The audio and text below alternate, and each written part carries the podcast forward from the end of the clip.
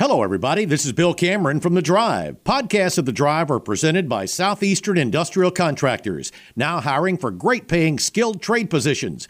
Call 334 209 6355 to learn more. Thanks for listening. The Drive with Bill Cameron and Dan Peck on ESPN 1067 and online at ESPNAU.com. To be a part of The Drive, call 334 321 1390, toll free at 888 382 7502, or email The Drive at ESPNAU.com. Hello, everybody. Welcome into the uh, Wednesday edition of The Drive. I'm getting a little more used to what day it actually is. Yesterday felt like Monday, since uh, obviously Monday was New Year's Day. But it's the Wednesday Drive, and as we mentioned yesterday, Dan is on the road with the uh, Troy women's basketball team. He will be gone for the rest of the week. Uh, but but we are very very fortunate. Coach Don Dunn is joining me here in the studio today, and, and he's even said he'll come back Friday. Brian Matthews, who's usually on on Monday, will uh, will be in tomorrow. Saw Brian over at Auburn basketball last night as the Tigers uh, roll to another comfortable win 88-68 over Penn last night. Another outstanding game for Johni Broome. Uh, Chad Baker Mazara off the bench with 16 points.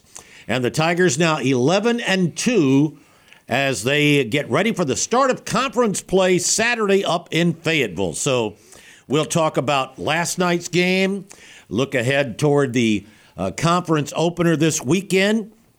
But obviously, since we've got uh, Coach Dunn here in the in the studio, we we will talk a good bit of football as well. Let's uh, uh, as we get started, welcome Coach Don Dunn. And Don, Happy New Year! Same to you. Thanks for having me. It's great to be back. Oh yeah, the the last few days, uh, I mean it's it's like uh, almost football overload. I mean it's it's been great, and now I mean we've got the we ha- we do have the Under Armour All America game going on right now. We'll we'll sort of keep an eye as uh, Auburn with uh, um, I think it's four players in this game. It's either four in this one, six in the other one, six in this one, four in the other.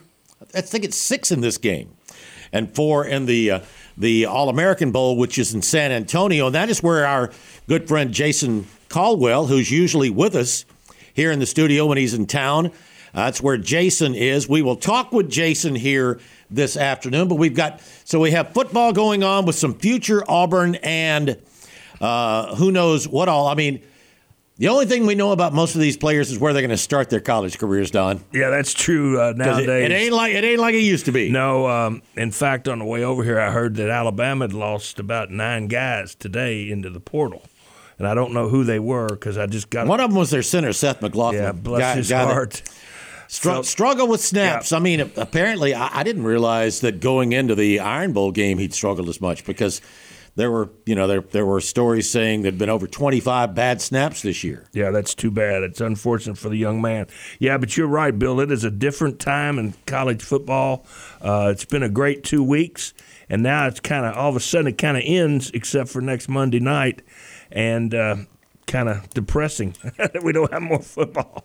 Oh yeah, but I'll tell you what, you could not have asked for two more exciting uh, semifinal games than we had with uh, with with Michigan and Washington holding off uh, Alabama and Texas. I mean, it came down to the last play of both games, and of course, the first one uh, overtime. Yeah, it was exciting uh, day of football, and even the other bowl games. You know, I was very impressed with the SEC. Tennessee, I thought looked great.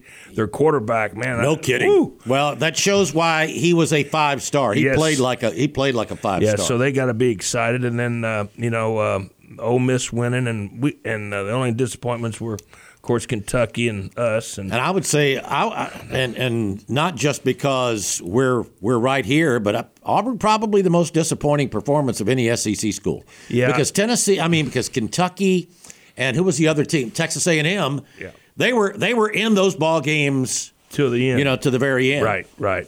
Yeah, I was very disappointed with what happened uh, up in Nashville, and uh, just uh, got to regroup, have a great winter, uh, continue recruiting, get those guys faster, stronger, bigger, and um, I'm sure Coach will address a lot of those problems that we had. And we just got to stay positive because you got to remember it was his first year. Oh yeah, a lot of people, you know, you know, what have you done for me lately? Uh, we always talk about that instant gratification, but it takes time. And uh, with the situation we were in coming into this year. Yeah, now Auburn, and and we'll uh, we can get into this as well. Auburn has some players visiting uh, from different schools. Uh, an offensive lineman from Mississippi State, a defensive lineman from Texas A&M, uh, defensive back from Toledo. Uh, a couple of those guys are on campus today. I believe the offensive lineman from Mississippi State will be in tomorrow. He's at Arkansas, I believe, today, and then we'll be at Auburn. We'll, we'll get into some of those because, yes, now players can start. Today was the first day that transfers can visit campuses. They can visit through this, you know, starting today, whereas it is um, next weekend before high school and junior college players can visit. So it's a very important time because you've got classes getting started at Auburn and all around the country. The spring term is going to get started, and you really want, if, if at all possible, you want those players to be able to go through spring practice. Yeah, no doubt. You you you almost have to have them on campus to go through spring. It's just so important. It's so hard to wait till summer.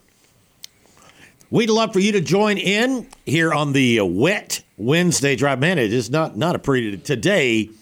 Today is one of those. This is what winter feels like a lot. yeah. It's cold. It's not. I mean, it's not icy cold, but it's cold and and wet, and that's the kind of cold that just sort of sinks in, and it's tough to it's tough to shake you know shake that cold once you've gotten a little wet in this kind of weather. Yeah, no doubt. Uh, when you get my age, your bones you can tell the weather's changing. Oh, I can definitely, I definitely can. All right, we, would love to hear from you here on the Wednesday edition of the Drive. How can you do so? You can give us a call on the Drive hotline presented by Skybar, and that number is 334 321 1390. You can also text us on the Drive text box and that is brought to you by Southeastern Industrial Contractors. And that number is 334 564 1840. Anything you want to talk about sports wise? Um, as I said, I mean, Auburn's got some players visiting. Uh, let's see. Auburn players, since Auburn played Saturday, players have until tomorrow to enter the portal. It, it's a little confusing because the transfer portal was supposed to have run through January the 2nd. But the NCAA allowed for teams playing in bowl games for players to have five days after their team's last game. So that means that um, you know the teams that played in the semifinals for for Michigan, Alabama, Washington, Texas, uh, and anybody else who played on New Year's Day, they've got till the sixth, hmm. till this Saturday, so they can they can go in the portal. So there'll be more players entering the portal here over the next few days, and you're going to see, um, you know, a, a lot of a lot of movement from players. Man, last time I looked, there were over 2,000 players that had entered the portal that is crazy. Since the start of December. That yeah. is. It is it's insane to think about. And I think we'll have some staff changes too throughout the country. I don't think that's close to being over. Oh no. Now, yeah, what you wonder is when are those going to happen? I mean, sometimes um, you know, you would expect well after the team's bowl game, after the early signing period, sometimes sometimes those changes aren't made until after the the second signing period in February. But yeah, we've already seen rumblings. I mean, there were reports over the weekend. I'm up in Nashville, and I see reports that that Charles Kelly is is leaving Colorado to come to his alma mater here at Auburn. Right. Still have not seen anything official on that. I haven't. That doesn't mean it's not going to happen. It just may mean that the corresponding move or something else like that hasn't happened yet. Mm-hmm. Because I mean, Auburn does have a spot. Um, because Wesley McGriff had been taken off the field. I mean, they, they could move things around, but uh, it may just be waiting for multiple moves to be announced. But no, there are going to be plenty of changes on staffs and on rosters around the country. uh, as as we as we head on up into the start of the spring terms all across the country. 334 321 1390. That is the drive hotline. Um, and let's go ahead and get to it. And John is up first. Hey, John. Hey, good afternoon. I was. Uh, this may be a redundant question. Uh, what are y'all hearing about Charles Kelly, and what does that mean to you if he is coming? Well, I mean, if if if what we've heard is right, that Wesley McGriff is going to Texas A&M, then I mean, it would it would sort of seem to follow that Charles, who's been a, a secondary coach for a long, long time, would would come in and sort of fill that spot. What I wonder, though, since we haven't heard it, is are there some other moves that uh, that we'll have to wait and see? I, I, think it was reported that he would be coming to Auburn as a co-defensive coordinator. And Don, we were talking about this yesterday a little bit. Someone was saying, "Well, what good is a co-coordinator if you have two? Well, a lot of times you may not have two co-coordinators. There may be a coordinator and then a co-coordinator. Right. Uh, you've seen more and more of that now. I think com- com- compared to when I coached. Even though at one time I was a co-defense coordinator when I was at the University of Pacific, and you got to have good chemistry for one thing. You can't have an ego because you don't want to. You want to be on the same page, but it's not uncommon now to have two coordinators. Uh, one might be more you know, sometimes you hear run game right, coordinators right, pass, or passing yeah, pass yeah, defensive coordinator. That could, that could, be possible. I got uh, one more question for the coach, if you get a minute. Sure. Uh, what, coach? What do you blame the lackluster bowl performance on? Is that just lack of preparation, or not uh, really buying in from the players? You know, John, I, I don't know. I was thinking about that during the game and after the game. Uh, I thought going in, we saying, you know, the players, the staff, everybody was saying the right things. I'd heard we'd had great practices. They were excited to be there. We didn't have a lot of opt outs. I, I don't know the answer to that. Um, it just, we were not ready to play for some reason. And it was very obvious with our body language, our enthusiasm on the sideline, coaches and players. Just one of those things you hate to see it happen. But, John, I really can't answer that, buddy. Yeah, I know. Uh, I'm getting old. I'll be fifty. Or I'm 53 now. But uh, uh, you're not getting old. 80, you're just a yeah, kid. Yeah. You are old. No, I'm just kidding. I think I was in fifth. I think I was in fifth grade in 1981, and uh, during that time, uh, you know, uh, Lionel or uh, Randy Campbell, and Lionel James, and Bo Jackson, all those guys were my heroes, and I looked up to them, and they were playing for the brand. They were happy to have a scholarship and be competing for schools. They grew up in Alabama primarily, and now we've got all these people influxing into the you know universities that's writing the check, and I just don't think there's the same passion there as far as just love for the university. Yeah, uh, we got to get it back, and it's going to take time. And I think you build that by recruiting the right right type kids, like you said. And I think we're getting a lot more in-state kids, which should help that. All right. I appreciate your time. Thank you. Appreciate your call, John. And we're underway here on the Wednesday edition of The Drive. Again, we'll be uh, checking in with Jason Caldwell. He's in San Antonio, the site of the All American Bowl. Formerly, that was the that used to be the Army All America game. Yes. Uh, and and uh, uh, Auburn's got a few players in that one, and of course, there's there's one that Auburn, another one that Auburn would love to add, Ryan Williams in that one as well. But uh, yeah, we'll we'll sort of take a look at, at the players on the rosters. I see that uh, looks like we have a pretty much a blowout here going on in the Under Armour All America game. Thirty-three to three, Team Ice is leading Team Fire. We'll look at some of the players on those rosters. Uh, I'd love to hear from you. We'll check in with Jason as we continue here on the Wednesday edition of The Drive. Outdoors, they're all about huntau.com. To be a part of the drive, call 334 321 1390. Toll free at 888 382 7502 or email us at the drive at espnau.com. Welcome back into the drive, 20 minutes after 4 o'clock here on this Wednesday afternoon. Bill, Coach Don Dunn here in the studio, Drew at the controls. We'd love for you to join in on the uh, drive hotline, 334 321 1390.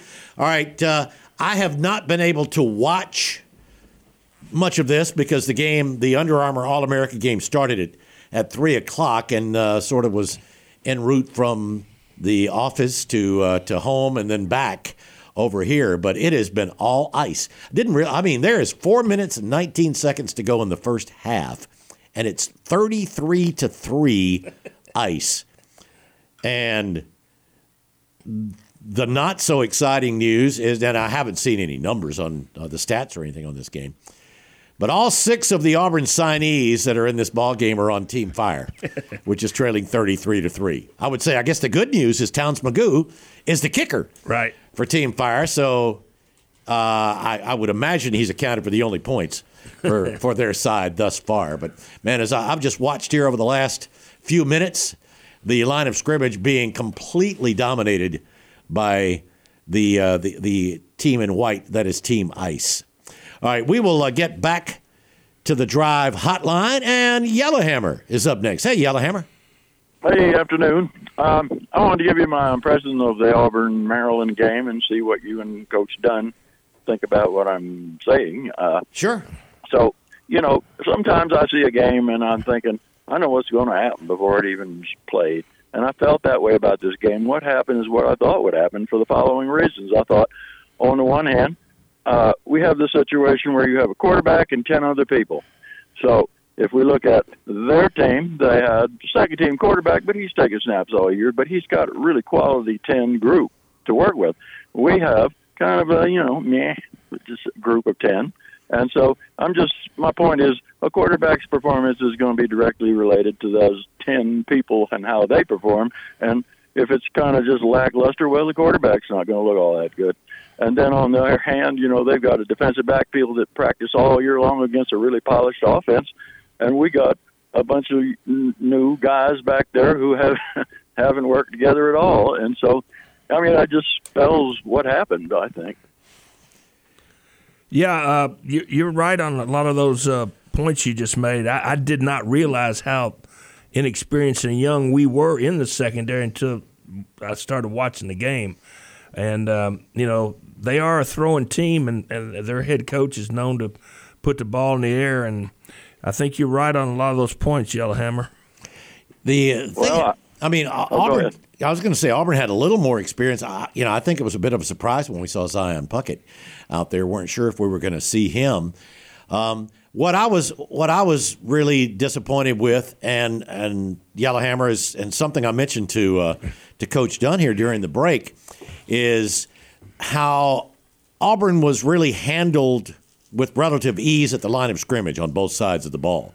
Now, what I don't know is how you know uh, Coach Freeze talked about how the the entire team had had you know flu-like symptoms, and um, you know we heard that Payton Thorne didn't really even practice the week leading up to the game, the week before they they went up to Nashville. So I don't know how um, you know I don't know how sick those guys had been, but if you've had something like the flu. Uh, Don, you can oh, talk oh, yeah, about I've this. I mean, it, I mean, even when you're cleared, you're just so weak and drained, and, and, and that's yeah. what it that's what it looked like. You know, in hindsight, I mean, Auburn got pushed around like they you know weren't at full strength at all. Yeah, that and the fact that you know you, you got to have practice time, and if you especially take your quarterback out for three or four days, it messes up your ry- rhythm, your timing. So it was unfortunate. Uh, you know, we just didn't play well for whatever reason. Well, the good thing is, of course, uh, the uh, we have been said to not have a very good group of receivers, but Coach Dunn is, or Coach, uh, excuse me, Freeze has gone out and done that, got some receivers, and and you know is just uh, recruiting into what has been kind of a void, and so we're improving, and I think he's done a great job. Uh, I'd give him a full blown A, except for that New Mexico State thing. I don't know what to make of that. Yeah, well, as a matter of fact, an A minus. Yeah, well, you know, it's funny. I, I was I was on a show down in Mobile this morning, and was asked about the grade. And I said, it's got to be incomplete right now because, I mean, you've got to be concerned over um, the performances against New Mexico State and Maryland. We don't know the extenuating circumstances, don't know everything that went into those. But um, the you know Auburn didn't really beat a I don't know what what was Auburn's best win this year. I would uh, say maybe on the road at Cal. Probably. Probably because that's a tough trip. Did did Auburn beat a team that ended up the season with a winning record? I don't know that they did. Cal may maybe Cal finished a game over 500. Um, so that's probably the concern. But but there's no doubt that the talent level has has been improved. I thought that um, that Auburn Hugh Freeze did a very good job in the transfer portal a year ago, and has done an excellent job with the early signing period. So I mean, those are positives. Now we've got to see, you know, that turnover into uh, results on the field and more consistency there on the field. All righty. Well, thanks. Enjoy the show. Thank you. Appreciate. The, oh, okay. uh, Jack texted and said Samford finished six and five, so that's the only that's the only team with a winning record that Auburn beat. So I mean, eh, you know. But it, again, with what he had when he took over, uh, I don't know that you know. I mean, I think everyone had pretty much said around six or seven wins mm-hmm. is is what would would be about you know the, the the most that most people would expect. Now I think a lot of us thought they could they could sneak one here or there, get get to seven or eight, and I still think Auburn could have. I mean, mm-hmm. don't tell me that that Auburn's not talented enough to beat Maryland or New Mexico State. They are. Right. Right. Uh, so I mean, get those you're eight and five, and and wow, what a first year. But mm-hmm. again, it's year one, and uh, the the the roster is still being shaped. We will see what the uh, you know how the coaching staff is as they head into spring ball and more. We'd love for you to join in. 334 321 1390. That's the uh, Drive Hotline, sponsored by Skybar. Anything you want to talk about sports wise? Uh, Don, uh, we mentioned uh, the, the semifinal games there, the, uh, the Maryland overtime, the Michigan overtime win mm-hmm. over, uh, over Alabama, and then that Washington and Texas game. Did you did you stay up and watch the I end of the Washington Texas watch game? the end of it. My wife woke up. She said right on the last play and told me about it. But I did watch some of the replay. Oh, it was unbelievable yeah. that it got there. I mean, it yeah. looked like at one point uh, it looked like all right, it's comfortable. Mm-hmm. Uh, it wasn't anything. It didn't feel anything like that Alabama Michigan game, but it came down. Did, did you now? We talked about this a little yesterday. I want to get your thoughts on the play that nearly cost Washington a chance to play for the championship. And that's when their running back, Dillon Johnson, an outstanding running back, started his career, uh, well, actually transferred to, to Washington from Mich- uh, Mississippi State. And he was playing with a bad foot, and it was bothering him. You could see it was bothering him the whole game. And he gets the ball on, I guess it was a second down play with the uh, clock. It may have been third down, but but with the clock running down, and came, you know, after the play, didn't get up, and so the clock stops. But then under, you know, under the rules that we have, the clock doesn't start until the ball is snapped, mm-hmm. and um, Texas only had one timeout left. They would have had to have used that timeout had Dillon Johnson not been injured, and if they got the ball back at all, they would have had maybe 15 seconds. As it turned out, because of that, they make a stop on the next play, call timeout, get the ball back with 45 seconds, move it all the way down to the 12 yard line. Right. Um, that's something I think that's going to have to change. I understand the the NCAA has rules for trying to penalize teams for trying to get the clock stopped, but this is a completely different situation when the team that's ahead has a player go down. They don't want the clock to stop. No. I think you're right. I think that will be addressed in the offseason as a you know, maybe, you know, get the kid off and then wind the clock. Right. Because that you're right. That gave them a, a great opportunity, Texas. Or at least, uh, I mean, if the clock, I'm, I'm, trying to remember, there were 32, it ended up being 32 seconds that uh, that were left on the play clock. They stopped it. It had started at 40 and got it to 32. Yes, what they should do is put the ball, whistle the ball back in play with 32. And if the team wants to let the clock run all the way down to a second, they'd be able to at least run that other time off. Right, right. I think it'll be addressed. I really do. All right, we will uh, get to our bottom of the hour break. Love to hear from you. We will uh, effort Jason Caldwell, see when the best time for him is. But we love for you to join in as we continue here with the Wednesday edition of The Drive. With Bill Cameron and Dan Peck on ESPN 1067. Online at ESPNAU.com. To be a part of the drive, call 334 321 1390. Toll free at 888 382 7502 or email the drive at ESPNAU.com. Welcome back into the drive here on this Wednesday afternoon. Yeah, wet Wednesday here in Auburn. Let's uh, check in with our with our correspondent in San Antonio, Jason Caldwell, traveling all over the place. Jason, how's the weather out there? Yeah, it was uh, it was wet all day yesterday. We actually had thunderstorms last night, Oh. like actual lightning here in, in uh, January. But uh, it's been wet. It's still cool today. It's supposed to be uh, supposed to be warmer tomorrow. Warm up a little bit heading into the weekend for the game on Saturday. But um, not too bad. We're in the dome pretty much all day today, so not not too bad. Uh, that that's good. Jason Caldwell, of course, from 24/7 Sports Auburn Undercover, who was up in Nashville for that debacle this this past Saturday, but now in San Antonio. That is the site of the All American Bowl, formerly the the U.S. Army All America game, where Auburn has four participants in that one, right? Uh, I think I, we got four or five guys here this week. I think it's five. Yeah, so we got Walker White, DeAndre Carter on the West team. Oh, okay. No, I missed. Uh, yeah, I, I, I missed. That's right. It is. It's three on Yep. the east, two on the west. My bad. Correct. Yes, and would we like to add another for that's on the west, right?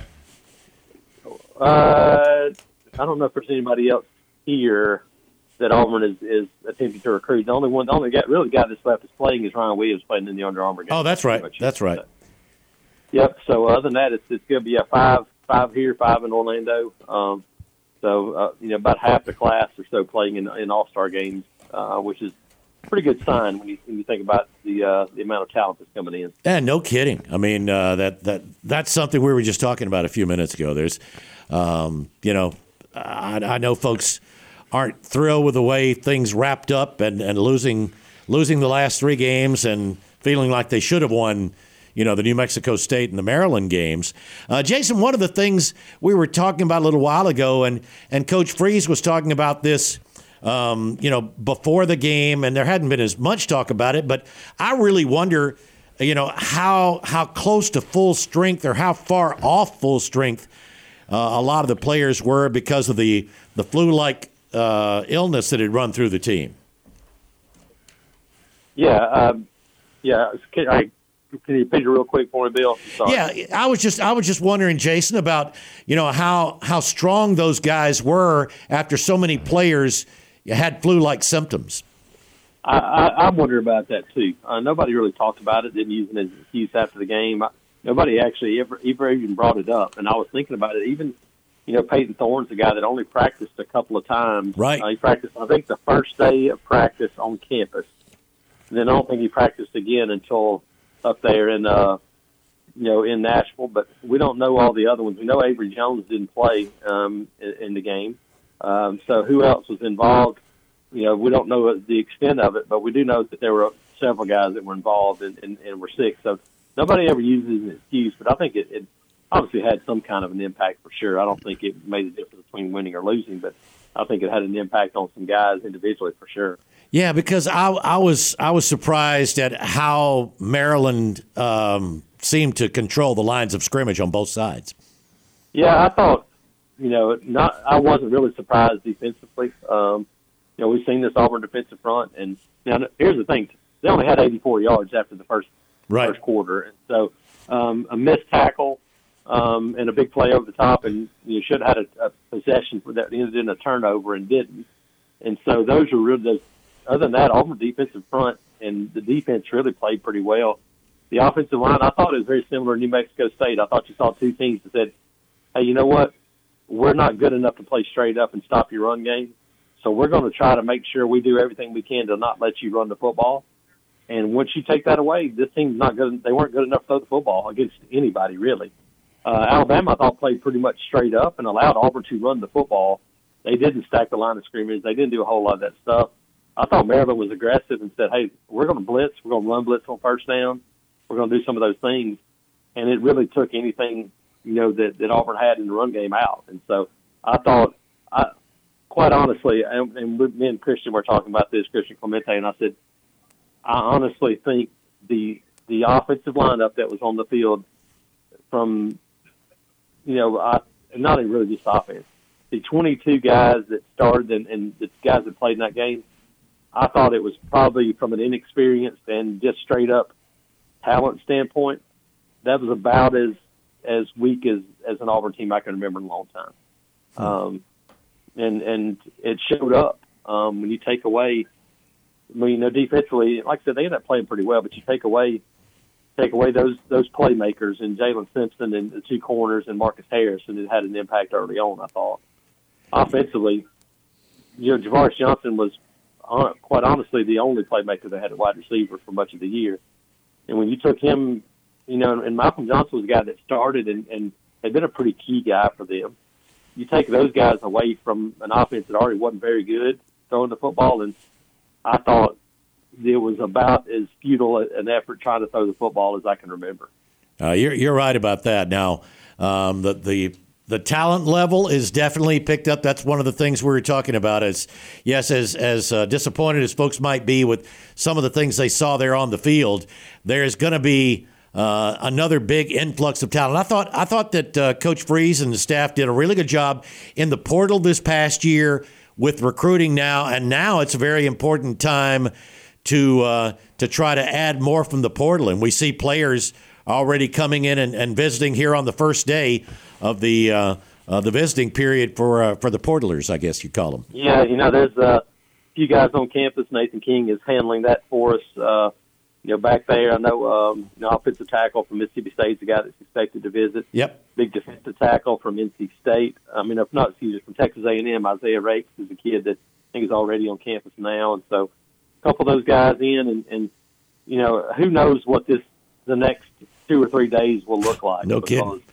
This is going to be a wild time. We saw it, you know, last year a little bit. Um, you know, kind of that last those last few days, and we, we've seen so many new names that came in even today, and how much that impacts things moving forward. And um, so, yeah, I, I think it's going to be a pretty wild next couple of days for these teams that have been in bowl games, teams that still have you know some of these uh, you know, spots available, still looking to shore things up. And I think for Auburn, I think a lot of focus on the defensive line, interior defensive line, and obviously trying to add a couple of offensive line guys is going to be really important.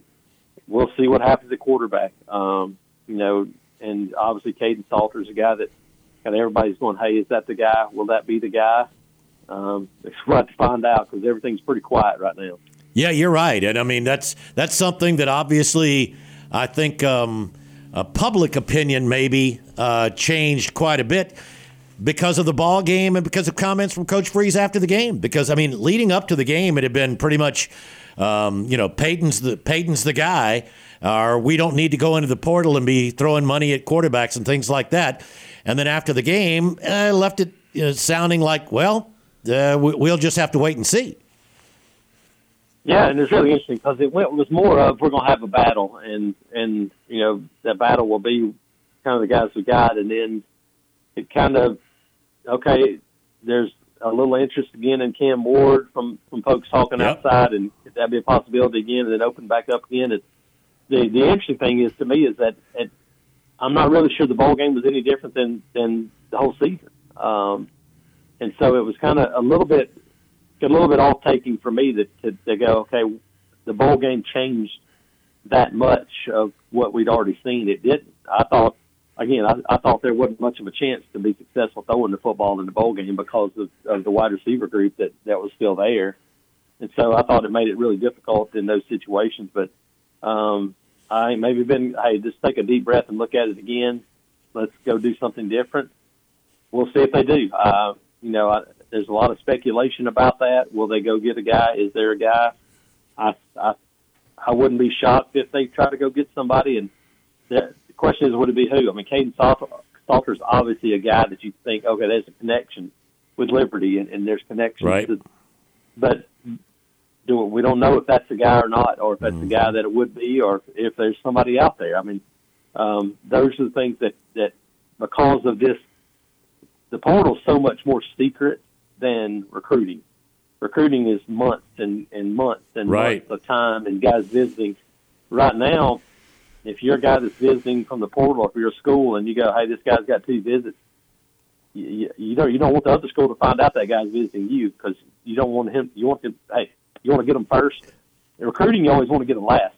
Portal, you want to get them first you want to get the guy to, to visit first and go, hey, that's where I want to go. I'm done. I'm not going anywhere. Yeah, because they can go ahead yeah. and do it right then. They can they can say that's, that's it. It's correct. done. Whereas it's in, yeah, in, in, in recruiting high schoolers, first of all, it's not like oh, all of a sudden this guy's available because that's the other thing. In the transfer portal, there could there could still be players entering the portal here over the next few days.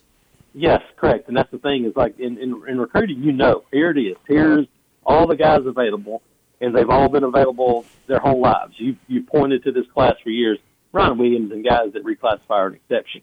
This one's much different. Bam, you look up and you go, okay, that's the guy we want. Mm, okay, now he's available. Can we get him on a visit? Can we get him to go ahead and sign and be done with it? I mean, boy, it's just it's such a different world. And I mean, we saw yesterday, and I, I tweeted, I said, "Get me off this ride." But we saw a kid that, that signed with Texas A&M, started his career at Texas A&M, went to LSU this year, is in the transfer portal and is now taking a visit to Texas A&M this weekend. Going going back to visit the school he was at for a year. I'm like it. I don't know. It's just very it's very strange, and um, I mean it's not going to change, but people and myself included just going to have to get used to the differences in this, and it's going to be hard to get used to some of this. Oh, it is because it's it's unlike anything in any other sport at any I mean at any other level. In the professional levels, you can't just be going back and forth and back and forth or to different different teams every year. There are contracts. And you know, you, you wonder. I keep hearing people say, "Well, they're going to be contracts." Well, who's gonna who's gonna come up with that legislation that says there has to be a contract that could be multi years? I mean, I, I don't know who's going to try that, but but yeah, we are in wild, wild times right now, and uh, yeah, just hang on. I mean, I don't. Uh, uh, I, I don't envy anybody who's trying to keep up with everybody in the portal. This is why you need huge staffs at every school just trying to keep up with everyone and having evaluations on possible players. And there have got to be some that you don't, you didn't expect to go in the portal, and all of a sudden you're there. Correct. No, there, there's going to be guys that you didn't expect in the portal there's going to be guys from small schools that you might have learned about because hey, here's an NFL guy that said, hey, look, this guy's that he's on our radar as a potential NFL guy. Maybe could be at the Senior Bowl within another year, and and he's playing at a small school. I mean, there's so much of it, and and there's so much of that unknown. You're right. Staffs have to be so much larger because you can't you can't do it. Coach can't do it. The coach can't even scratch the surface. If you're no. if it was like it was you know, 15 years ago, and you had position coaches and two GAs, and that was it, you you would, you would have no chance to succeed. Zero. Um, now you have to have everybody involved off the field. You're right, because you, you better already have already gotten the book down and made a decision on whether you want to offer a, a transfer guy within five minutes. You know, I was thinking. go ahead, Jason. Yeah, if it's, if it's after five minutes, then it's almost too late because they're going to have 30 offers within 30 seconds sometimes. You better have a decision made within a few minutes. Oh, you're you're right. It takes you, it takes you 24 hours. That guy may already he may already be on a visit somewhere else by then. You know, I was thinking about this just with the uh, with, with how odd the portal really is and, and how it extends for five days beyond teams' last games.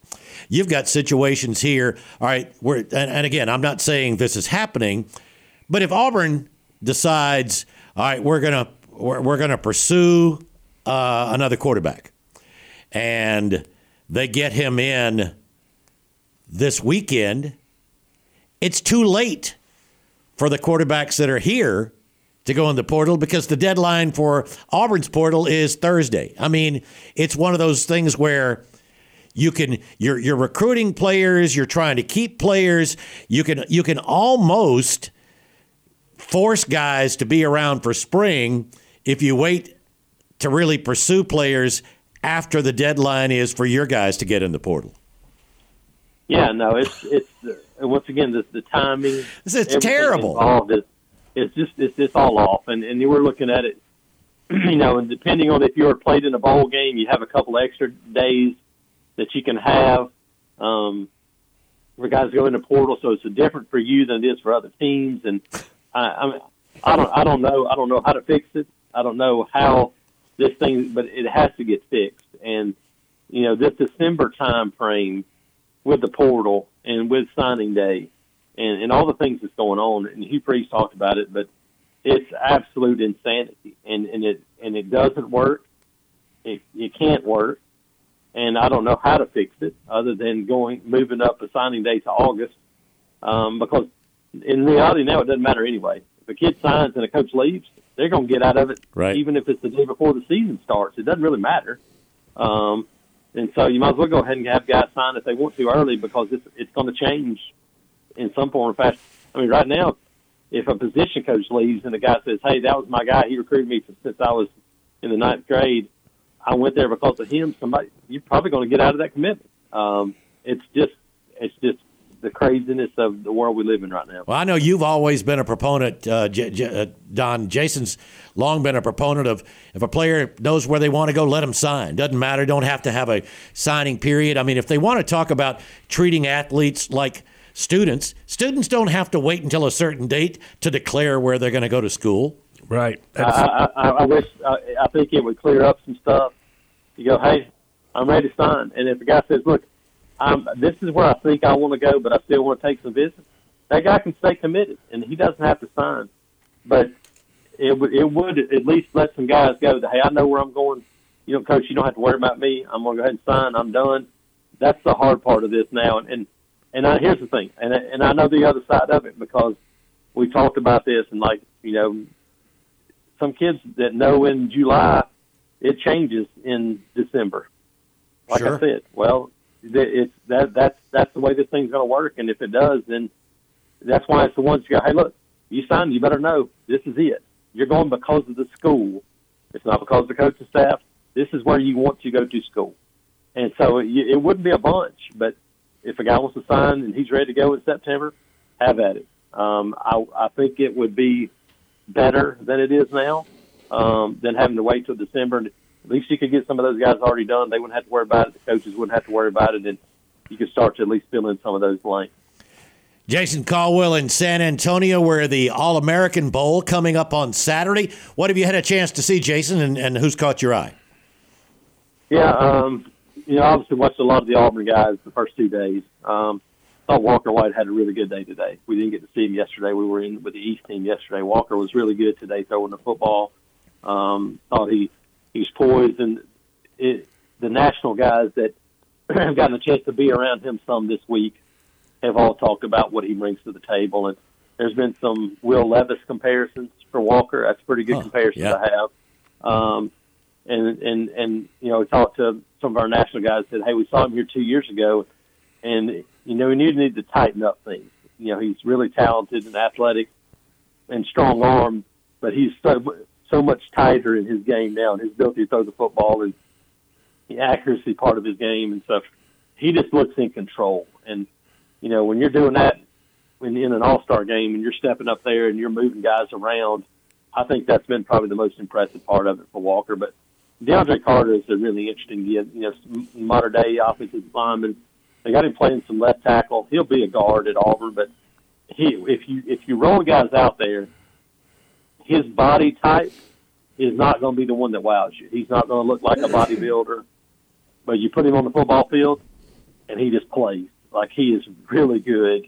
He's been good. He was good today. Um, so impressive to watch those guys. I tell you what, um, Amaris Williams, you know, defensive lineman from from North Carolina, uh Uh-huh. Auburn, split from Florida there late, is every bit of of what you want at that position. He, I think he checked in at six two. He's at like two fifty seven right now. My guess is he'll play it at two sixty five as a true defensive end, kind of like Keldric Faulk did this year. But he is explosive. He is quick and physical. Um, I think he'll be a guy down the road that probably weighs 285 pounds and is that quick, explosive Marcus Harris type defensive tackle. That's what I think he'll be. Good player. Obviously, Demarcus Riddick, I've seen a bunch of. Mm-hmm. And then Kensley Faustin is is kind of like a Jaylin Simpson type. Um, you know, undersized safety, but just kind of heady, knows where to go. I think it'll be tough for him to play in year one, uh, but he's a competitor and has good ball skills, so it'll be fun to watch. But it's been uh, been a good good couple of days so far, and still got a few more left. Yeah, it's great to, as you mentioned, it's great to see so many uh, signees here in these in, in these All Star games, and uh, because it had been a while. I mean, I, I, used to really love watching these. Of course, some of these were back before we had the early signing period, though, Jason, and and it was really cool because these guys may have been committed, but you still didn't know exactly where they were all going to go. Yeah, it's different now. You're right. There was there was suspense back then. Um, now it's about watching guys, and you know, like this week, um, you know, Demarcus Riddick and Kensley Faustin are, are rooming together. So you're getting started on the next crop of guys already together. And you're right.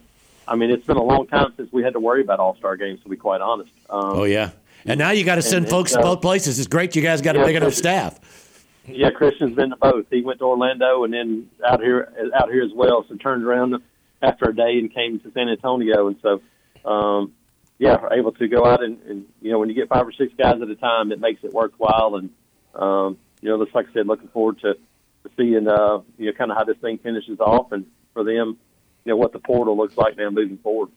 Jason, great stuff. Really appreciate you spending some time with us. Let everybody know how they can keep up with, I mean, everything. You guys have got it all covered with basketball, uh, you got uh, portal recruiting, uh, you got All America games, and the bowl game just wrapped up. Yep, like I said, got a lot going on. Uh, check us out at, at, at uh, you know, 247 there for Auburn Undercover. You can also follow me on Twitter at ITATJ. All right, Jason. Thanks a lot, man. Uh, hopefully the, the weather and everything holds up for you and you have a good trip back. Thanks, guys. Appreciate it. All right, Jason Caldwell joining us as he does on Wednesdays. He's out in San Antonio where the uh, All America Bowl coming up Saturday. Uh, we are about done here with hour number one. Stick around with us. We'd love for you to join in here on the Wednesday Drive. Yeah, I just basketball season is finally here, and you know what that means. Tiger Takes, presented by Alston Law Group, is back on ESPN 1067. The Drive at ESPNAU.com.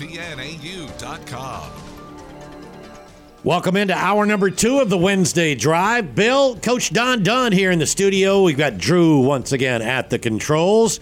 Love for you to join in as we get things underway for the second hour of the show. And once again, hour number two of the Drive, brought to you by the good folks at the Orthopedic Clinic, East Alabama's go to center for orthopedic care, with locations in Auburn and Opelika.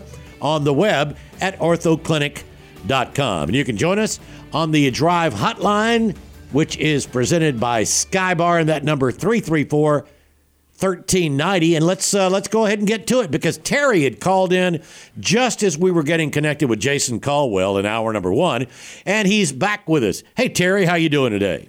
Doing great, Bill. Coach Dunn, happy New Year to y'all. Thank you. Same to you. I'm a little jealous of Jason about their San Antonio. San Antonio is just a great place. Bill, do you remember when I called you from San Antonio years ago? I do. okay. Yeah great place, just a fantastic place. I want to ask you guys a question. We've heard all about this receiving class Auburn has coming in, great class, awesome class. They have to play. They need to play. They have to play.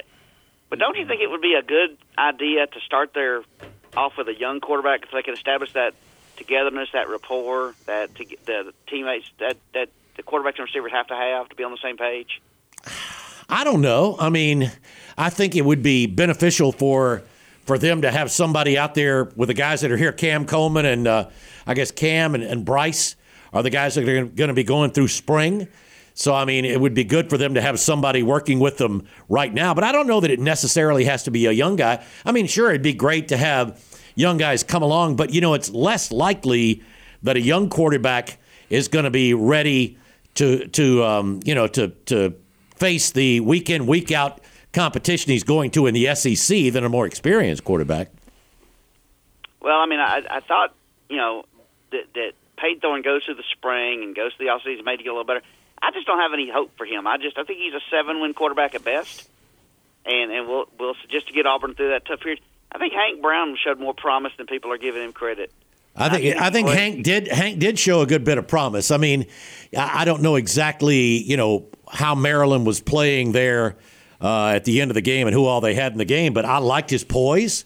I liked the the way he delivered the ball. I mean, um, I I do think that you know Coach Freeze talked about it being it, it the job's wide open, and uh, it'll be interesting to see how things go, regardless of you know who the competitors are out there this spring. And, and even the receivers also speaking, he's also going to be the guy turning hand off the Cobb. in the future. That is true. So, So yeah, why not why not play him? I mean, I mean, it just makes it makes all the sense in the world. Yeah, it'll Appreciate be- guys. Y'all take care. Appreciate the call, Terry. It really will be interesting as we were talking with Jason there. I mean, um, a week ago, um, I don't think I don't think there are many folks that were, would have said, "Oh, Auburn might go after a quarterback in the portal." Yeah. Now, I mean, you don't know. Maybe they won't, but maybe they will. I mean, we we just really, just really don't know. I mean, I, I have not completely written off Payton Thorne. Uh, I mean, yes, he, he struggled, but a lot of people struggled. And, and like Jason said, he hardly practiced because he missed time being sick up there in Nashville. Uh, now, that, uh, you know, may, maybe his eyes were a little burned. He didn't see the guy out there on the pick six. Yeah. But I mean, you know, it, it wasn't all Payton. No, There in- never in is. that ball game It's in the ne- loss. It's like you said, Bill. It's never one guy, and he has to have people to get the ball to that can make plays. You know, get open, uh, stretch the field, uh, do a good job in space. So, I I don't want to give up on any of these guys right now. Uh, and and I believe, like you said, if there is a quarterback out there that we have a chance to get that's going to make a difference, Right. Not just take somebody to be taking them. No, you, you don't need Yeah. to bring someone in that you don't know or you just feel sure that is an upgrade. Right. It has to make it. it- They have to make a difference and, and improve us for sure. 334 321 1390. That's the Drive hotline. You can also text us on the Drive text box, and that is 334 564 1840. Yeah, the Under Armour All America game going on right now, and it is a rout. Team Ice. And, and I had, like I said, I had not watched this early, just going back and looking at some of the uh, recaps of the uh, game. They have just started the second half, and and if uh, I think while we were talking with Terry, Team Ice scored again. I believe it's uh, around forty to three right now, early in the third quarter. Uh, Towns McGough, the Auburn High product, uh, has accounted for all the points for Team Fire. All of Auburn's players, all of Auburn's signees are on Team Fire. There had been six players on the uh, on, on Team Fire, but Jamonta Waller uh, is not playing in the game. I believe he's already at Auburn and uh, decided not to play there in the Under Armour game. He is a guy that's going to get a long, long look there at edge. He is a uh, an outstanding pass rusher. Boy, they probably could have used that. I'll tell you what the uh, what Team Fire could have used. Team Fire could have used some some help on the offensive line. Yeah. My goodness, the uh, Team Fire quarterbacks are running for their lives. I mean, we've seen some of that before, and as a result, it's hard to have time to stand back there and when you've got those big receivers, Perry Thompson, Cam Coleman, are receivers on uh, on Team Fire, and the quarterback's just not having enough time to try to get the ball to them.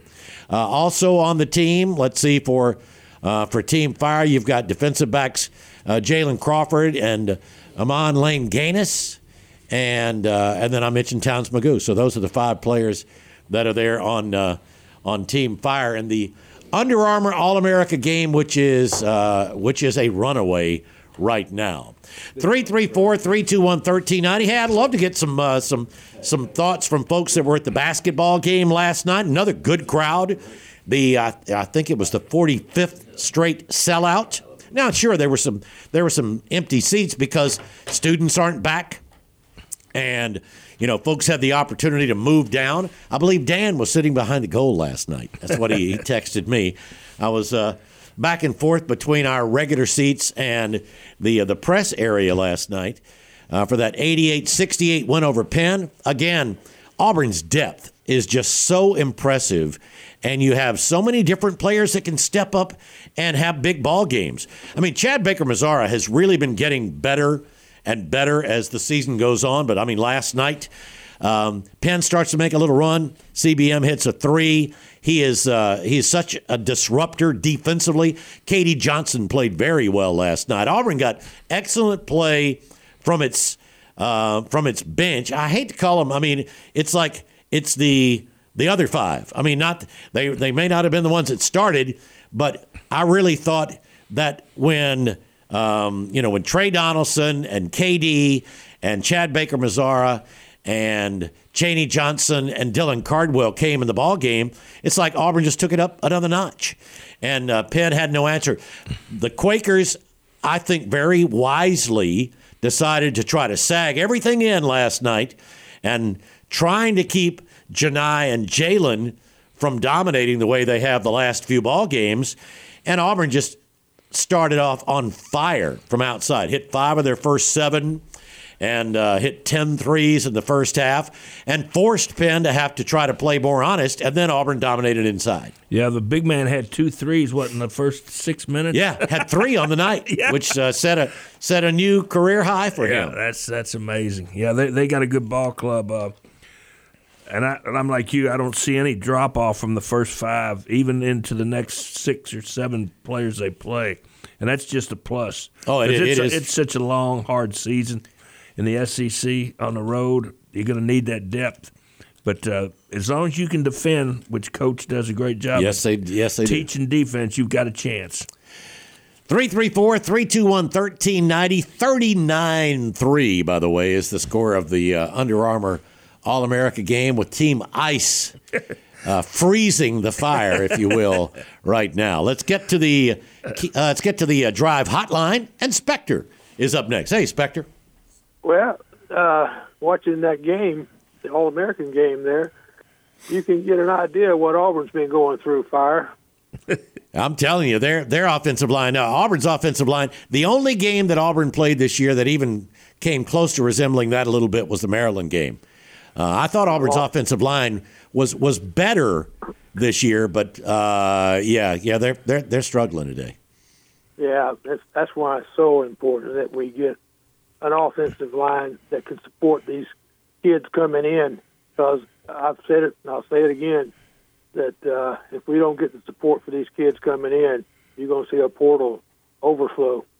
Well, I think you, you run that you run that risk everywhere. I mean, at the schools that have all the talent, you're seeing you know players from Alabama and Georgia that aren't that aren't in the regular rotation going, hey, I got to find some place to play, and then players on teams that aren't winning as much as the players expect are getting into the portal. I mean, that's something you just got to be ready for anywhere. So um, I wonder about this, Don. Is is this? this probably is going to um, force coaches to to think about playing kids even earlier than than than maybe you used to. Yeah, uh, probably so. Uh, it's a tough situation, and like I said, I miss coaching, but I don't miss what these guys are going through. You didn't have to worry so much about keeping them happy. No, and uh, I mean, you don't want them unhappy, but you know what I mean. right, I mean, right. But you're right. If you've got a kid that's you know going to be a good player, you probably need to get him in there, and so he does. about. I'm sorry. Go ahead. y'all ahead. talking. Y'all talking about the offensive line, right? I'm talking about any player on the team now. If they come in, they come in expecting to play, and they don't play, they're going to be gone. Well, yeah, that, that's true. You're you're right about that. But the chances of them hitting the portal even worse is, is getting on a team that can't support what they're what they're there for. Yeah, that's true. Uh, it's just uh, we got to get better in both sides of the uh, in the trenches. We got to get better defensive line, like Bill mentioned a minute ago, and we have to keep improving on the offensive line. I think it's interesting, Spectre, that Auburn's got a, uh, a defensive lineman from Texas A&M, a big nose uh, tackle who's in this weekend. Oh, he's in right now.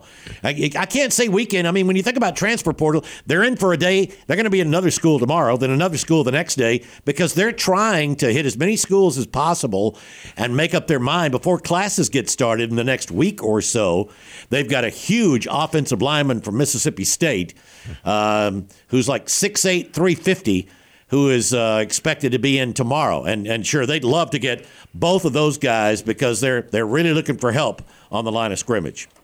Well, I asked this earlier on another show, but um, that LSU lineman, is there any talk about him making a visit? Which LSU lineman? I must. I Well, there's, the one, there's a five-star lineman at LSU that hit the portal. Uh, I, I have. I mean, I'm sure everybody's trying to get him. I have not seen. I haven't seen any uh, anything that that said, you know, that that Auburn's expecting a visit from him. I guarantee. I can't imagine they wouldn't be contacting everybody who they think could help them Um, but that's what we were talking about a while ago. You know, there are 2,000 guys that are in the portal now. Um, maybe not. May, yeah, I, I bet it is at least 2,000 that are in there right now. And they're more entering every day, and some can still do it all the way through Saturday. So we were talking about you've got to have a staff. You talk. There, are no holidays for these guys. They had better be ready, and the minute somebody goes in the portal, they better be getting a text. They better be getting some kind of contact saying, "Hey, we're you know we're we're watching. Uh, we, we we know you're in the portal. We'd love to have you consider us. You know, something like that." You're right. You're right. Uh, you know, with these freshmen coming in next year, um, I mean, we got a good stable of freshmen at quarterback, receiver, and we already always have that at running back.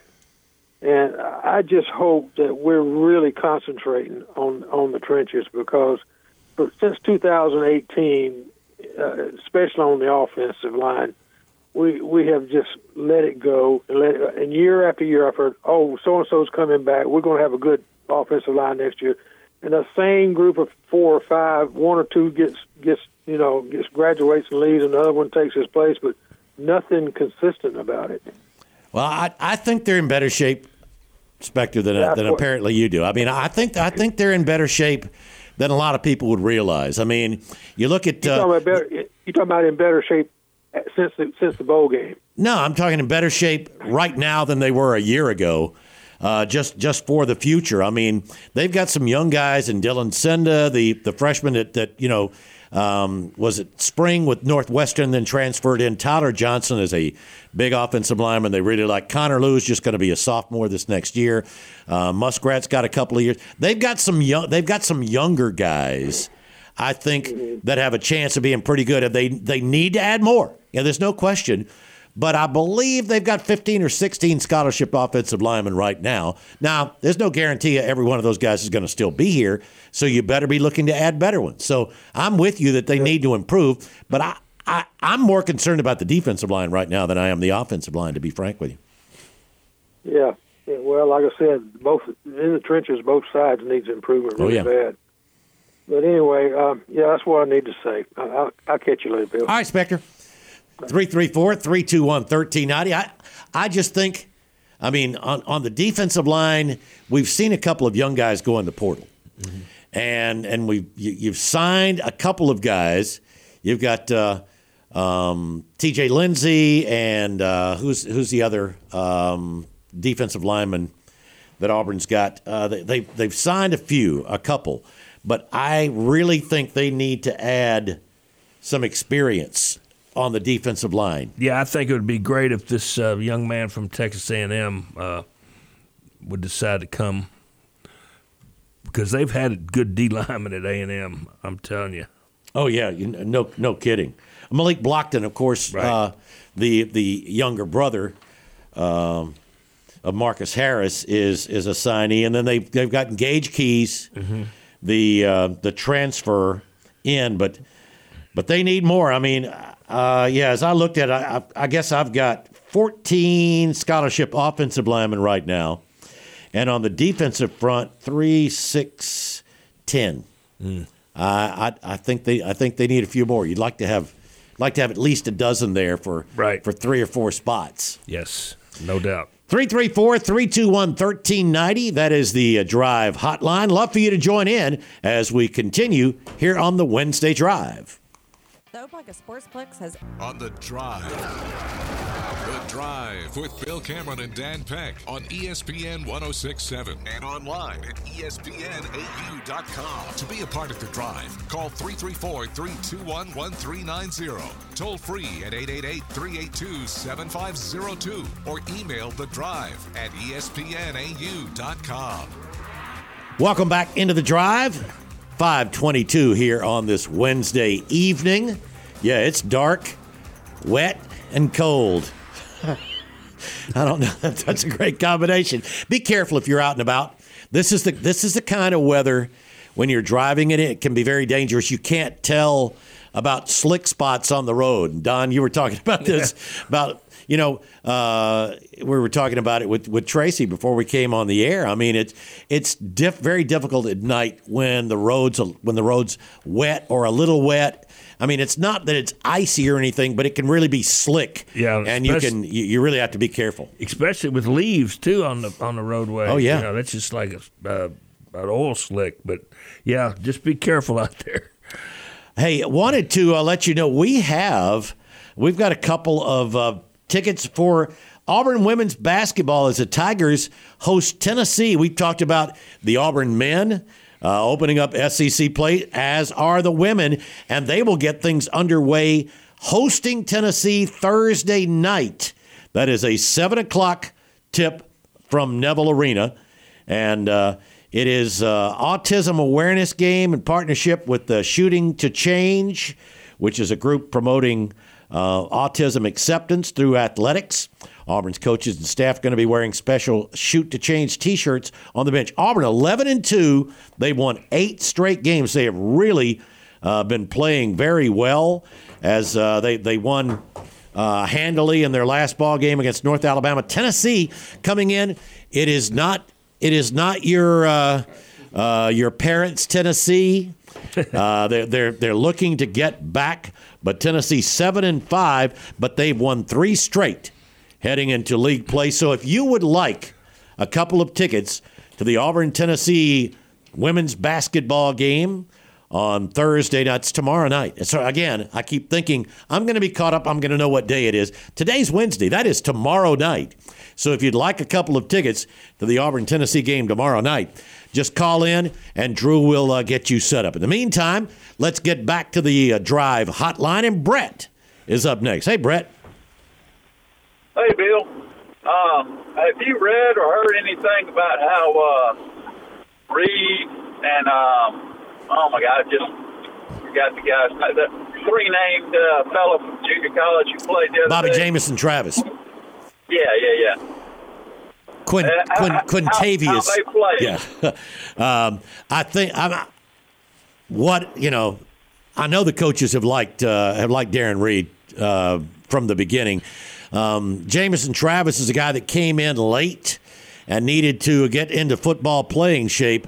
But I think Auburn could, you know, this could end up being a break for Auburn in that he didn't play in four games this year. So he's got an extra year of eligibility. And uh, he's a guy that, uh, you know, I believe, and, and Don, I mean, uh, tell me, you know, sometimes we just project players. I mean, he's a guy I think can, can play the nose or the three technique. Uh, and, and, and those guys are really valuable. Yeah, uh, anytime you can get, you know, like you said, a young man to play both spots, the zero nose or the three technique. Uh, sometimes, if you know, you got a little different type guy at nose, but that's kind of changed with what's going on with on the offensive side now. So, you know, interchangeable. That that's a plus. But normally in the old days, the three technique was a little better athlete than the zero, which was a big, strong pocket pusher. But now th- those guys are interchangeable, and him being able to come in and get a year under his belt, not be you know be able to I guess redshirt basically, and get in the weight room, get good nutrition. It's so much different than junior colleges. Because I coached at a junior college and I went to junior college. It, it's not the same with the training or the nutrition. So I think it's a plus that he did not play a lot. I think they like both of those guys, Brett. I mean, it's just, um, I still think that they need more. I mean, I, I guess that's Yeah. just, I guess that's just being greedy or remembering the good old days when Don or or Rodney would have a bunch of guys that they'd be able to put out there and play.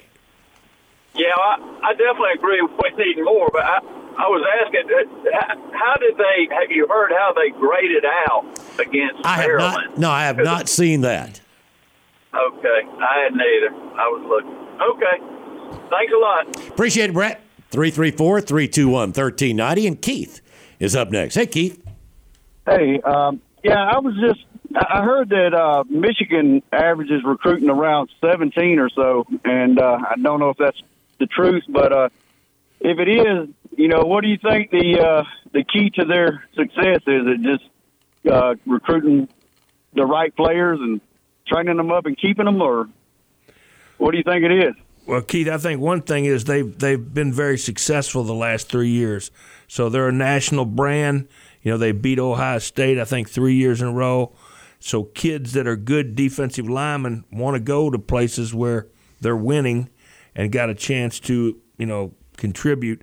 And they do do a good job on defense. Uh, I, I was very impressed with their front. They got after Alabama from the first snap the other night. So I think it's a combination of them being, a, uh, you know, having a winning program right now, being on top, getting a lot of good publicity about their defensive line. Let, let me and, and here's something. This may sound uh, this may sound a little odd, but I think at times uh, some of the players that that get recruited in the Midwest may get underrated a little bit. They they may not be as uh, flashy, or they may not uh, be able to get to as many camps in the South that a lot of other players get to. And so their players would be ranked in the top two or 300. They may not be ranked in the top 100, but it's hard for me to look at Michigan and and say, "Oh, that team doesn't have any talent. They're just being coached up." Yeah, they they look like they're uh, really in tune with each other, uh, and they're playing well. Uh, I, I, that Harbaugh, he he seems like he's a kind of a he's a strange character, but he is a heck of a coach. He really yes, is. he is. And um, the other thing is, like uh, our our quarterback, you know, at Michigan State, he, uh, I think they said he that he threw for around sixty five hundred yards while he was at Michigan. Yeah, Uh, it, it was around six thousand. It was over three thousand one year and a little under at the other year. And that being said, you know, we we did have uh, receivers that came in. You know, a lot of them were from smaller colleges and stuff, but uh, that had a lot of yards under their belt. And um, I'm just wondering, uh, you know, you, do you think that they just is is it just a difference in the offense? Is it uh, the offense needs to be fine tuned that much where it's just not in sync, or uh, what do you think it is? Boy, I wish I wish I knew the simple answer to that. I think it's a combination of, of, of a few things. I think still, and as crazy as this sounds, I think the fact that Payton Thorne was not able to go through spring last year and start we, we were talking about chemistry a little while ago. And I think is very important for the for the quarterback to go through the spring. It's very unusual to have a successful quarterback who isn't uh, you know, hasn't been around to to really not only get the system but build that chemistry with the receivers and with the rest of the team. And then you know you had receivers that weren't here in the spring that came in, and you added you added some of those guys in. Some of those had come from completely different offenses. And uh, were used to just sort of freelancing a little bit, running around till they were open, and uh, not playing against maybe the best secondaries or defenses. And so, um, you know, just uh, being able to be wide open and have the ball come to them. I think it's a combination of quite a few things. Yeah, I agree with you, Bill. And uh, the, the main thing you mentioned is the competition level. Uh, the defenses in the SEC are a lot different, even in the Big Ten. Because you know, I was at Purdue for a year. It's a different animal in the SEC with speed. Even though Mm-hmm. I know that Ohio State and Michigan they're exceptions, but They the are. rest of the league they don't have the secondaries that are the team defensive speed, especially the D line. Yeah, usually they're linemen. That's the thing. That's what's always been the big difference when you look at the SEC compared to uh, the teams from, from up north. Usually uh, they're going to have big guys, but they're usually big, slow guys. Right. Right. Well, uh, all right. I appreciate y'all taking my call. Hey, good call, Keith. Appreciate Thank it. you. We need to get to our bottom of the hour break. Plenty of time for you to join in. It's Bill and Don here on the Wednesday Drive. With Bill Cameron and Dan Peck on ESPN 1067 and online at ESPNAU.com. To be a part of the drive, call 334 321 1390. Toll free at 888 382 7502 or email the drive at ESPNAU.com. Welcome back into the drive. Final 20 minutes or so here on this Wednesday evening. Bill and Coach Don Dunn. Love for you to join in. Anything on your mind, sports wise. Again, we have a couple of tickets for the Auburn, Tennessee women's basketball game tomorrow night over at Neville Arena. If you're interested, just call in and uh, Drew will get them to you. We will. Uh, these these are actually physical tickets. It's so unusual. I mean, uh, just about everything is, is digital now. All, all your all the tickets are electronic. Uh, we we had some folks uh, that could not locate the tickets on their phone. up at up in Nashville on Saturday, and Wow. that's. I mean, you always think, well, how handy it is because you've always got your phone, but you know how easy it is to, to delete something on your phone. Oh, yeah. I think that may have been what happened. They got in. it, it wasn't uh, wasn't terrible, but I mean, still. Um, so if you'd like tickets to the Auburn Tennessee game tomorrow night, 334 321 1390. That is the drive hotline. Love to hear from you. Anything you want to talk about sports wise. Uh, all right, Don, we just sort of briefly talked about the games. Just love to get your thoughts on those semifinal games the other day. The Let's start with Alabama, Michigan. Yeah, I uh, was really impressed early with Michigan's defense, and then you know it didn't it, it didn't seem like the quarterback had any time at all for Alabama early. Then it kind of switched the the muff punt. Fir- yeah, first half felt like Michigan was in control. The only thing was the the muff punt is, is what kept Alabama in Right. the game. And then I thought in the third quarter, Alabama pretty much dominated, and I thought it was probably going to be their victory. And then they kind of, you know, they fumbled, and then Michigan overtime just ran it up their gut. And then I know there was a bad snap on the last play of the game, but I just kind of question that call. I mean, it's easy for me to be sitting, you know, in the, my living room, you know, got all the answers, but. uh it broke down so yeah, quickly. I mean- and I think you know it might have been the right call if the snap would have been you know high enough, but you never know. But give Michigan credit, which I you know not a big fan of that guy, but anyway, He is a he is an odd character. well, you he? know. uh, His dad was at Western Kentucky. Oh, his dad! saved I mean, program. his his dad, a great. I mean, that is a an unbelievable coaching family. Right. And I give them credit. They saved the football program at Western Kentucky. It was one vote, but canceling football. Wow. And he he gave his own money. They got equipment from the NFL, which nobody knows about, and donated. That was Jack. Is that his yeah, and then the the two brothers, and uh, or the two sons, Yeah, and Jim and John. Yeah, and uh, so their names on the the big side of the stadium, which it should be the Jack and uh, I forgot his wife's name's uh, Harbaugh Club. So I'm very appreciative of that. And then the second game, you know, I didn't watch all of it, but man, what a track meet! And I was shocked that Washington won that game. I, if I was a I betting did man, not appreciate Michael Penix. Yeah. Uh, nearly as Yeah. much as I should have. the ball, he gets rid of the ball. I mean, it's like you see a lot of quarterbacks, even even some of the great ones, have a little wind up, you know, as they're coming back. I mean, the ball, it's like a, it's like one of the the best catchers you've ever seen releasing the ball. It's like it's up and it's out. Right. and it and it is a tight rope.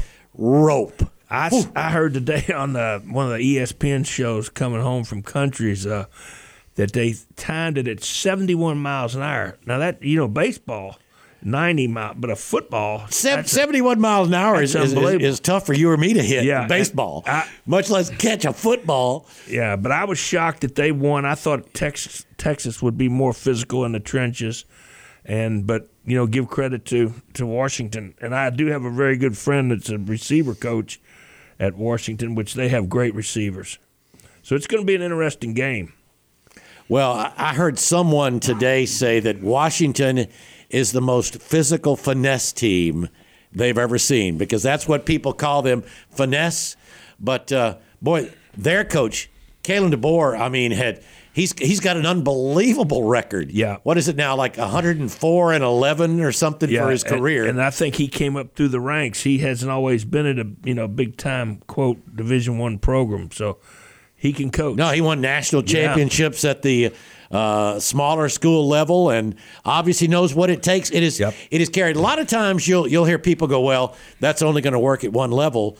Um, I mean, football's football. Yeah. Uh, if you can coach, motivate the players, and it's so much you know getting your players to play hard.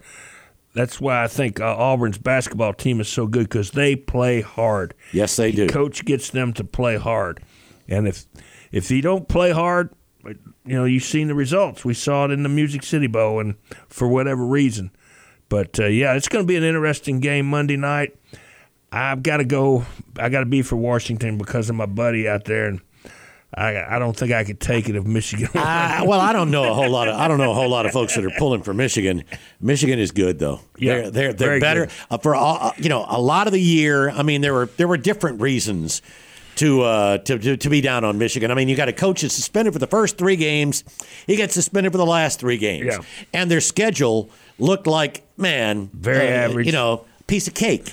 Yeah. So I mean, it was like, well, they haven't played anybody, they haven't beaten Right. anybody, and now they have. Yeah, I they, mean- they deserve to be there, and uh, it should be a fun game. Um, It is. It is. It is. Boy, I mean, you have two completely different styles and Right. dynamics. I mean, even though Washington is not just finesse, I mean, Washington is much more.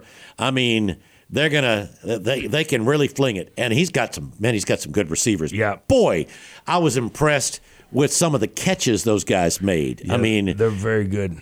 I mean, Penix could could get the ball through very very tight windows, but it's still not an easy catch with that ball coming in like that. I know it's. I don't know how they catch them coming that fast. Yeah, so but I- it should be a great game, and uh, it'll be hard to believe it'll be over. You know, Tuesday morning we won't have any more college football. Golly, that's then crazy. we'll be miserable. yeah, we've got. When is it? Let's see. Uh, when's the Senior Bowl? I think next week. Yeah, that's what I was thinking. It was next weekend. Um, so so we'll we'll have uh, you know that that'll be the last time you get to see some of the college guys. You've got one All America game going on right now, high school All America game going on right now. I just saw a, uh, I believe there have been two pick sixes in this ball game for the uh, for the Fire, and I think the Ice just had a fumble return for a touchdown. So I mean, and that's one of the things that can happen in these All Star games is, you know, it can get a little sloppy at times because these kids have only been practicing together for a few days. Right. It's it's it's usually just a a, a crapshoot. Uh, usually, your better athletes are going to win, and, and turnovers are going to, like you said, play a major part in these All Star games and the kicking game, which you know our guys must be doing well. Yeah, Towns McGough uh, with a field goal early, and I, uh, I would imagine they kicked the extra point. It was thirty nine to three when that touchdown scored. So 39-10 is what it should be. They're they're approaching the midpoint of the fourth quarter, so I, I think it's fairly uh, uh, it's, fairly comfortable to say that that Ice is going to uh, going to win this ball game. But the hey, the main thing, I don't know how how you feel about that, Don.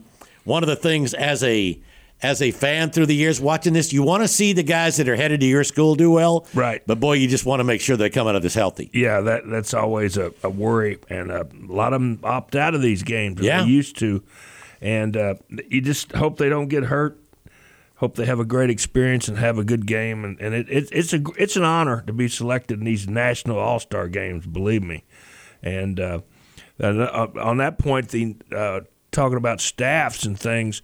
This weekend starts the football uh, coaches meetings or convention, and it's in Nashville this year. Oh, is that right? So that's where a lot of things get done or used to. oh, you're done. not kidding. You talk about You uh, got guys looking for jobs. You got guys wanting jobs, not having jobs. Uh, and um, I went to uh, quite a few of them, but the last couple of years I went fishing with uh, Coach Nall, and uh, I just couldn't. I mean, it was so depressing to go there and see these guys that did not have jobs and.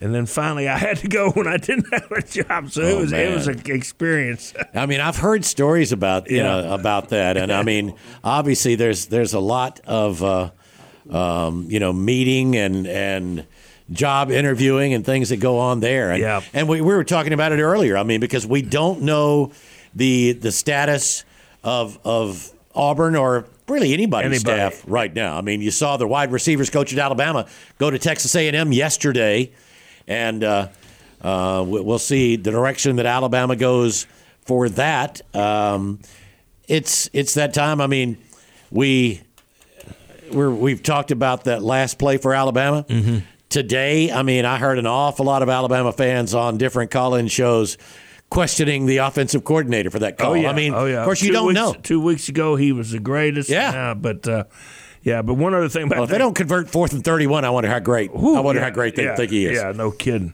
But you know, got to be lucky, and they were to to beat us. But anyway, um, yeah, this convention. In the old days, they would tell me, "Okay, coach wants the head coach wants to meet you up in his room at four o'clock. You get up there with your little resume, and it'd be ten other guys waiting to go in." It- Oh, man. oh, it's crazy. I, I'd love, and now see, Yeah. I'd love to see something like that. That that reminds me of the things you see on, you know, on TV and in the movies about other job interviews, where Right. you know where people are when everybody's going in. I'd love to, I'd love to see that depicted somewhere on, uh, you know, we've got Hard Knocks, you've got things Right. like that. I think that'd be Yeah, yeah. that'd be cool to see. Very few times did you ever come away with a job from the convention, but what you did do, you made connections. that's absolutely and- right. And you, you, you know, you ran into other guys. You'd see old buddies, and they might have a tip or tell you. But uh, every once in a while, Networking. right? That's what it is. That's exactly. That's what it's got. I was exactly trying to think of the term there. I couldn't think of it either. But sometimes a head coach like Coach Freeze might say, "Okay, I'm going to see you at the convention and talk to you." Uh, you know, it saves on travel. Oh yeah, and it saves on. It also keeps the keeps everybody else from knowing who you might be interviewing Right. because it's not good for an assistant um, for for people to find out that that he might be Yeah. looking at other spots. And I've had coaches tell me, uh, you know, I, I'm happy for you, but you better get it. You better get that job. That's right. If you don't, They you find don't have out. one here. Yes. and that's not just in uh, that, that's, That's not just in coaching. Yeah. Oh yeah. hey, we'll get to our final break of the afternoon. Mitch, hang on. You're up when we come back here on the Wednesday Drive. At Reynolds Outdoor